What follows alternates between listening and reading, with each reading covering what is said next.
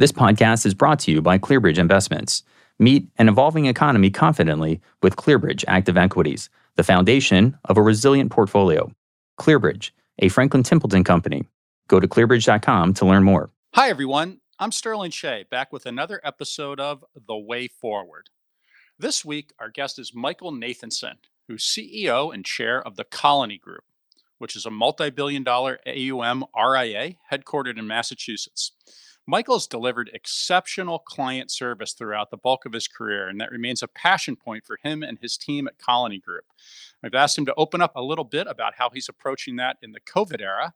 Michael, we're delighted to have you with us. Thank you so much for having me, Sterling. Michael, I want to start the discussion around client communication. Obviously, your process has changed uh, when we all went into the virtual format, and I'm sure it's uh, evolved a bit since then.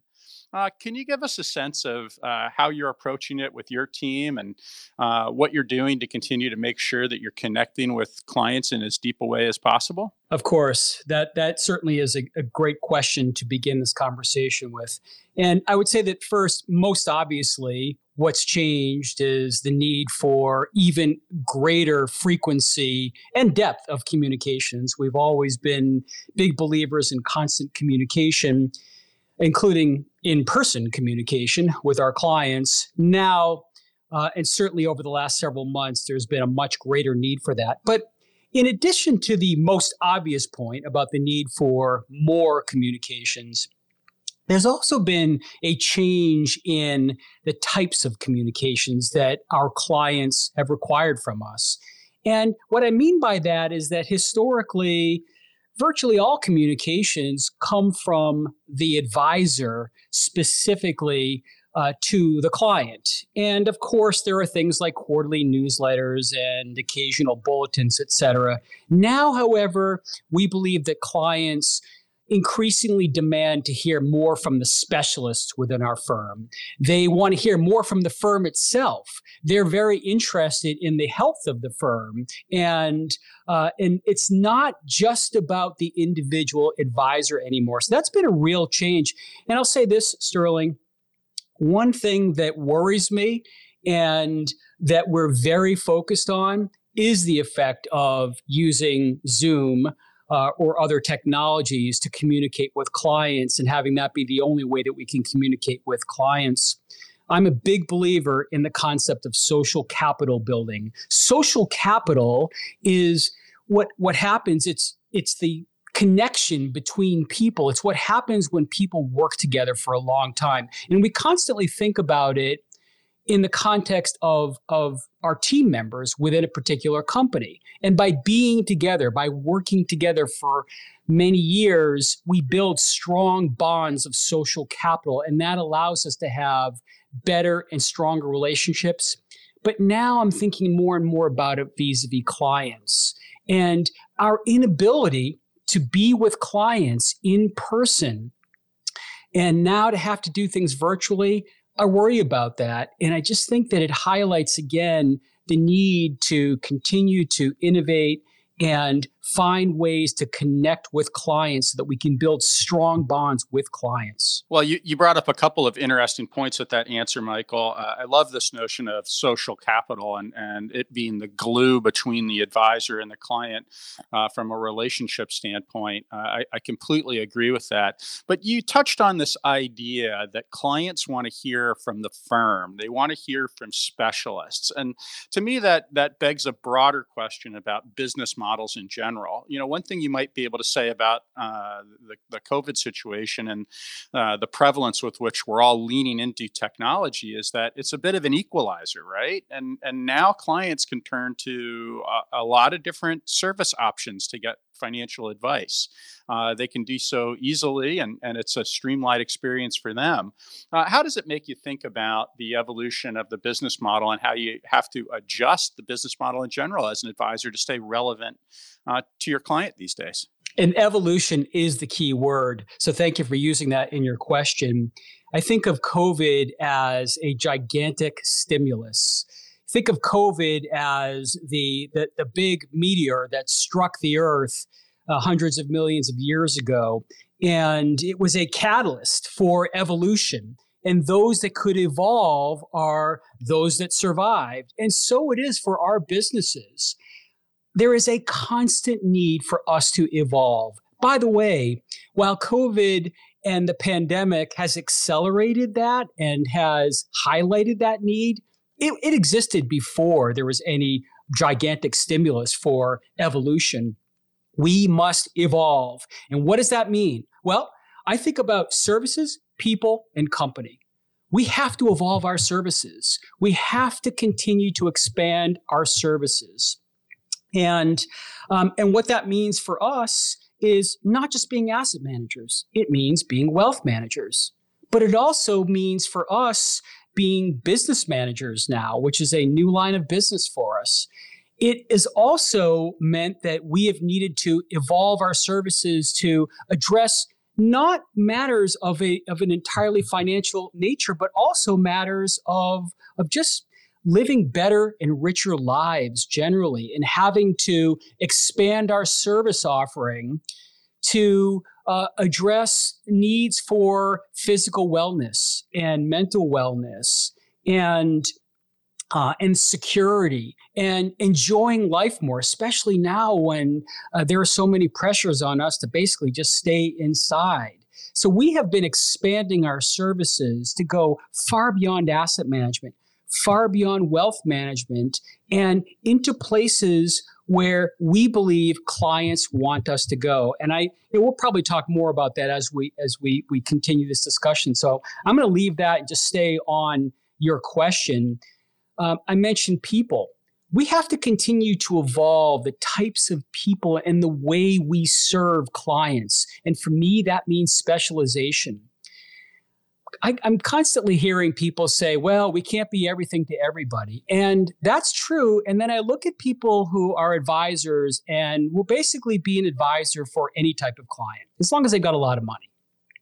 Well, I don't think that works. I think we have to be specialized. So for us, it's really another form of segmentation. What we believe in is that we need to be specialized. So, for example, for us, we're focused on corporate executives and we're focused on business owners and we're focused on professionals and athletes and entertainers and private equity and VC partners and, um, and people in transition. We know what our focuses are, are and we stick with those and we develop specialization.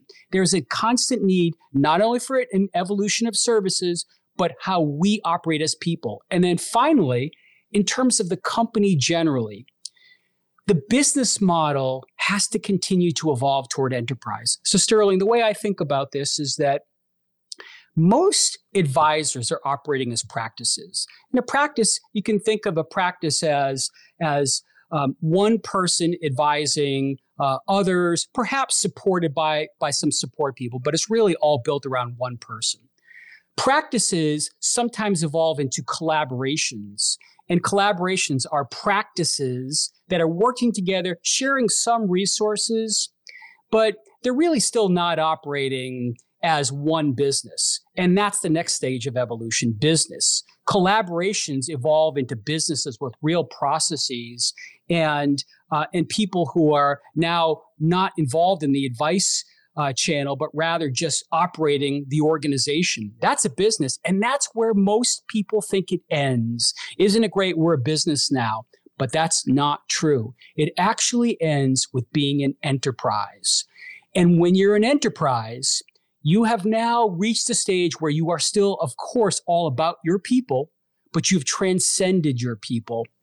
You've now created a sustainable organization that is built to last for generations. And I believe that the business model that we all need to be aiming for is enterprise. I think our clients expect it. Our clients want to know that we're going to be there for their children, for their grandchildren. The only way to achieve that is through enterprise. Yeah, I, I, I think you, you, you've hit the nail on the head and you say that uh, really well. It's something that we've been trying to uh, get at for a long time in our in our content uh, at Barron's Advisor. Uh, you know, many in uh, of our listeners have been on that migration from uh, working in the business to working on the business. But can you give a couple of just tactical examples of this notion of going beyond wealth management? uh, you know, you said going beyond asset management into true wealth management, going beyond wealth management into life enrichment of business management. Can you give a few examples of that, what that looks like, and uh, uh, just just quick tactically, because there's a few other questions I want to get to as well. Absolutely. So on the business management side, we have uh, through uh, through uh, mergers and also through organic growth have developed a practice built around athletes, entertainers, uh, and and you know other people that in many cases uh, influencers that are are well known. And the services that these people typically involve, it's not just wealth management. What they need is uh, is someone to pay their bills for them. It's someone to do all their taxes for them. It's someone to run their ancillary entities. In some cases, it means going on tour with them if they're uh, if they're entertainers, for example, and doing their tour accounting. It means tracking royalties for them. It really means running their ancillary businesses and running their lives as a business for them so they don't have to do that. On the life enrichment uh, side of things, we've created a platform called Curated by Colony. And what that is, is a platform of people who are working for our clients in the areas of nutrition, fitness, mindfulness, emotional wellness, concierge medicine, travel concierge services, education services, second career coaching, cybersecurity services. These are the types of services that we believe clients expect. And I say we believe, we've surveyed our clients, we've asked them what they want from us. And these are the kinds of answers we're hearing from them that they want us to do more. Now, of course, we're not doing these things ourselves. As I said earlier, we're not trying to be everything to everybody. We know what we are. We're wealth managers and business managers. But Whereas the typical advisors out there building connections with accountants and lawyers and insurance professionals, why not expand that? Why not build a platform that brings in expertise from areas that truly can make a client's life richer? Well, no, that, that's a that, that that's a great point, and it makes a lot of sense. Can you just shifting gears a little bit? Can you talk about differentiation? How can advisors differentiate themselves right now, and how does that relate to efforts for prospecting and, and growth in this kind of environment? We've been talking about the kinds of life enrichment services that I just mentioned since well, at, at least going back to 2017 when we did our last strategic plan.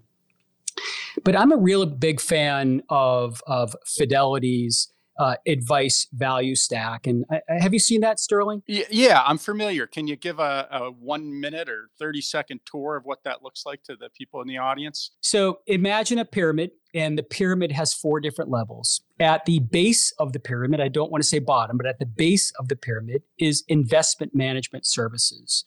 And it's not to say that that's the least important, it's just the least differentiated. And we all like to talk about how we can offer differentiated investment management services, and we all believe that we do. But the reality is, is that clients don't necessarily perceive things that way. So that's got you've got to be great at, at asset management, but that's the base of it. Now, as you move up the pyramid, it gets more differentiated. The next level up is what Fidelity called achieving goals. And that's what you and I might call financial planning or wealth management services. And that's more differentiated. But if you really want to get differentiated, now you've got to move yourself into the top two levels of the pyramid. And the next one is achieving peace of mind. And at the top, it's finding fulfillment. It's achieving fulfillment in our lives, building legacy, leaving, leaving the world a better place. And those two things, finding peace of mind and building legacy, that's where we can find opportunities for true differentiation. You mentioned prospecting, and um, and that brings up one more point that I'd like to make. Yes, as we as we think about about prospecting and as we think about differentiating, getting back to your question, including in the area of prospecting for new clients, what we've realized is that is that many people in the industry think about what they do and then they sell what they do. As opposed to understanding that every client is different. We all say that we do, but what does that really mean? And what we've learned is is the importance of discovery of sitting with clients and asking them everything about their lives ask them not just about their financial circumstances but about what's important to them about their relationships about what their their non-financial goals are. What are their hobbies? And this has enabled us to uh, to build mind maps which is something that we we believe in doing.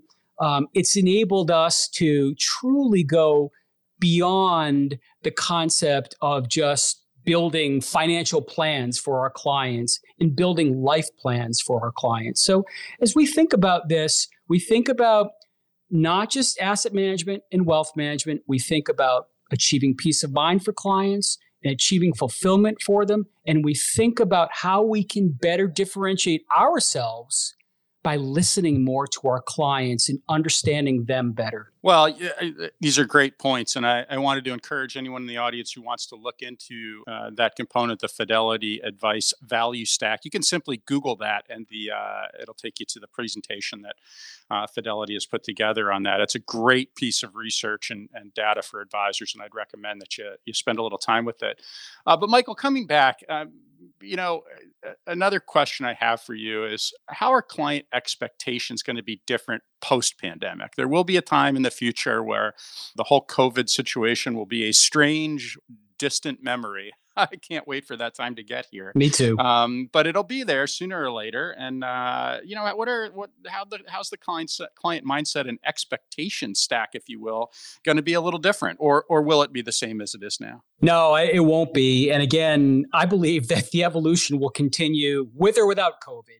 That's just the way we in the industry have to think about things going forward. If we do not continue to adapt to our environment, then as Charles Darwin might have said we will be naturally selected for extinction. So we have to continue to evolve. And what I think that means is I think that while we all talk about holistic services, I think we will all be on a mission to provide truly holistic services. As I said earlier, I think that goes beyond just managing money for clients and doing financial planning and wealth management for clients. Holistic has to mean holistic. That's what clients want. Clients are going to expect more technology. They're going to expect better technology. Um, and with that technology, uh, greater ease of use, greater accessibility. Technology will be important. Now, remember, technology, though, while important, I think technology is not the same as evolution. Hmm. Evolution is different from technology. Technology makes us better, it makes us more efficient, some of us like to think of technology as evolution, but real evolution requires meaningful change to our environment. And then the other thing that I think that is going to continue to change going forward is a continued focus on sustainability. Sustainability of our own companies, but also sustainability in the context of investing. Um, this is continuing to be um, a, a, a, top uh, a top discussion for many of our clients where increasingly people are focused as much on on returns as they are on also um, making good social decisions and um, and um, and thinking from a social perspective, from an ESG perspective, environmental, mm-hmm. social mm-hmm. governance perspective, and sustainability.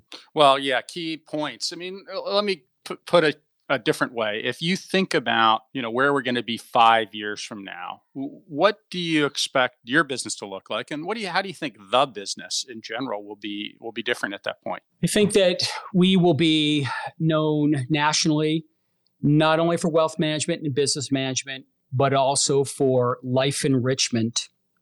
I think that um, when when people um, think about us in five years, they'll think not only about um, about being stronger and more secure financially, but also, as we like to say at the Colony Group, um, experiencing meaning and joy in their lives. And uh, advisors are going to have to get used to start talking about uh, those kinds of concepts, meaning and joy, which you know you don't really learn in a CFP course. And these are the kinds of things that we're going to have to start thinking about.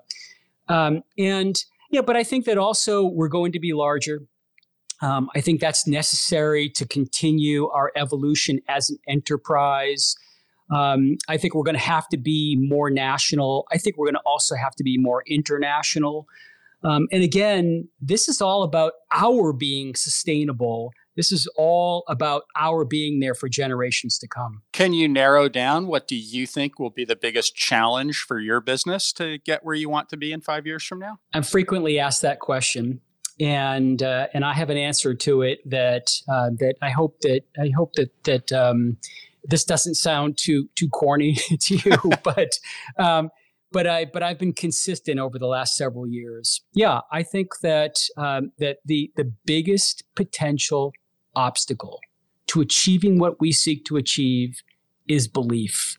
Hmm. That that what you what if you read the, the book How Google Works, which I quote left and right, uh, it's had a really important influence on my own thinking about the world. It's a great book. It's not about the search engine, it's about the company and how they become so successful. And the very beginning of the book, they talk about how we are all taught to live in a world where gravity holds us down. We are all taught about what can't be done and about the constraints that we face. However, if we believe that we can truly achieve something greater, something greater than ourselves, then I think we can achieve all of these things. And that's what holds us back. And then, secondarily, I would say the other thing is, uh, is getting everyone to understand that we will achieve these things if we can all work together and put others and the company in front of our own needs. It sounds, again, it sounds easy. It sounds like the right thing to say, but it's hard. It's human nature to look at ourselves and think about ourselves. If, however, we can work together, put our self interest aside, we will do better for everybody. People talk about the fiduciary standard. We all talk about the fiduciary standard. Well, fiduciary to some extent means that we're, we're putting our interests behind the interests of others. We ought to be able to do that not only with clients, but also with each other. Wow, great points. And I'm glad you recommended that book. I read it as well, and I found it tremendously relevant for, for wealth management today. Uh, one of the lessons I took away from it was this notion of early on, Google was competing against some of these other search engines like Yahoo, and uh, all of the other competitors wanted to load all of this stuff around the engine content, news, images, ads ads, all these other things because they thought, you know, that what what the what the client wanted, what the user really wanted, uh, was ancillary. And uh, Google just put that one box. This is exactly why you're here. This is what you want. I think that's tremendous metaphor for for the advice industry and a, and a really great point. Great point, Sterling. You've given us a lot to chew on here, and I like these challenges that you're laying out. Uh, I think uh, they are straightforward, but I think they're deeply meaningful for all of us, and some some great ideas on differentiation and growth. And I'm wondering if in uh, the Barron's tradition, you can you can send us out with an actionable idea uh, or piece of advice for uh, the advisors who are listening in today. I can, and it's going to relate to some of the things that I've been talking about, and it's actually to survey your clients and your employees to understand objectively what they really want. Now, I want to just be clear what I mean by that. I don't mean sending out a survey to your employees and your clients saying, "Tell us about all the great ways that you that that you work with us and about how much you like us." Actually mean put aside what you are doing, put aside what your capabilities are, and openly ask what your clients want, what your employees want. Many are afraid to do that because it opens you up to the possibility that you're not doing what your clients want and your employees want. But if we can remove our fears and listen openly and truly be objective, we will all be better advisors and better employers. Uh, Michael, you've given us uh, uh, uh some great advice, uh, some great ideas. Uh, I knew you would be thoughtful and provocative, and I deeply appreciate you sharing your your insight with the audience. Thanks so much for having me, Sterling. And I want to thank all of you for listening in. We'll be back next week with another newsletter and another episode of The Way Forward. This podcast is brought to you by ClearBridge Investments. Meet an evolving economy confidently with ClearBridge Active Equities, the foundation of a resilient portfolio. ClearBridge, a Franklin Templeton company. Go to clearbridge.com to learn more.